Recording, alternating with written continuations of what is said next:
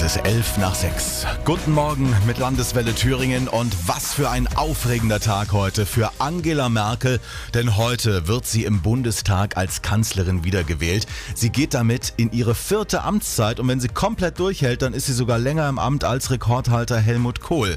Und während gerade der passende Hosenanzug für den großen Tag rausgelegt wird, haben wir die einzigartige Möglichkeit, tatsächlich noch einmal mit Angela Merkel zu sprechen. Die Leitung steht. Guten Morgen, Frau Bundeskanzlerin. Alles gut bei euch? Vielen Dank. Sind Sie heute Morgen gut aus dem Bett gekommen? Lichtschalter finden und so ist manchmal gar nicht so einfach. Na gut, das kann passieren. Aber sonst frisch und munter?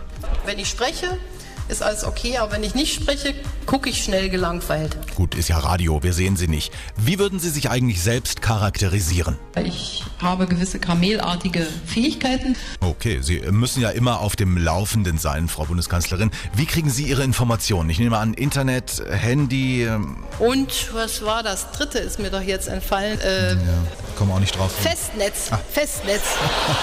Ja, und immer spannend. Wie ist Angela Merkel privat? Sind Sie eine gute Gastgeberin? Wenn ich mal Gäste einlade, dann halte ich die Gläser auch ins Licht und gucke, ob sie jetzt irgendwie angestaubt sind oder ich äh, versuche auch ordentlich zu kochen. Also ich denke, Sie sind eine ausgezeichnete Köchin, wenn ich da mal schleimen darf.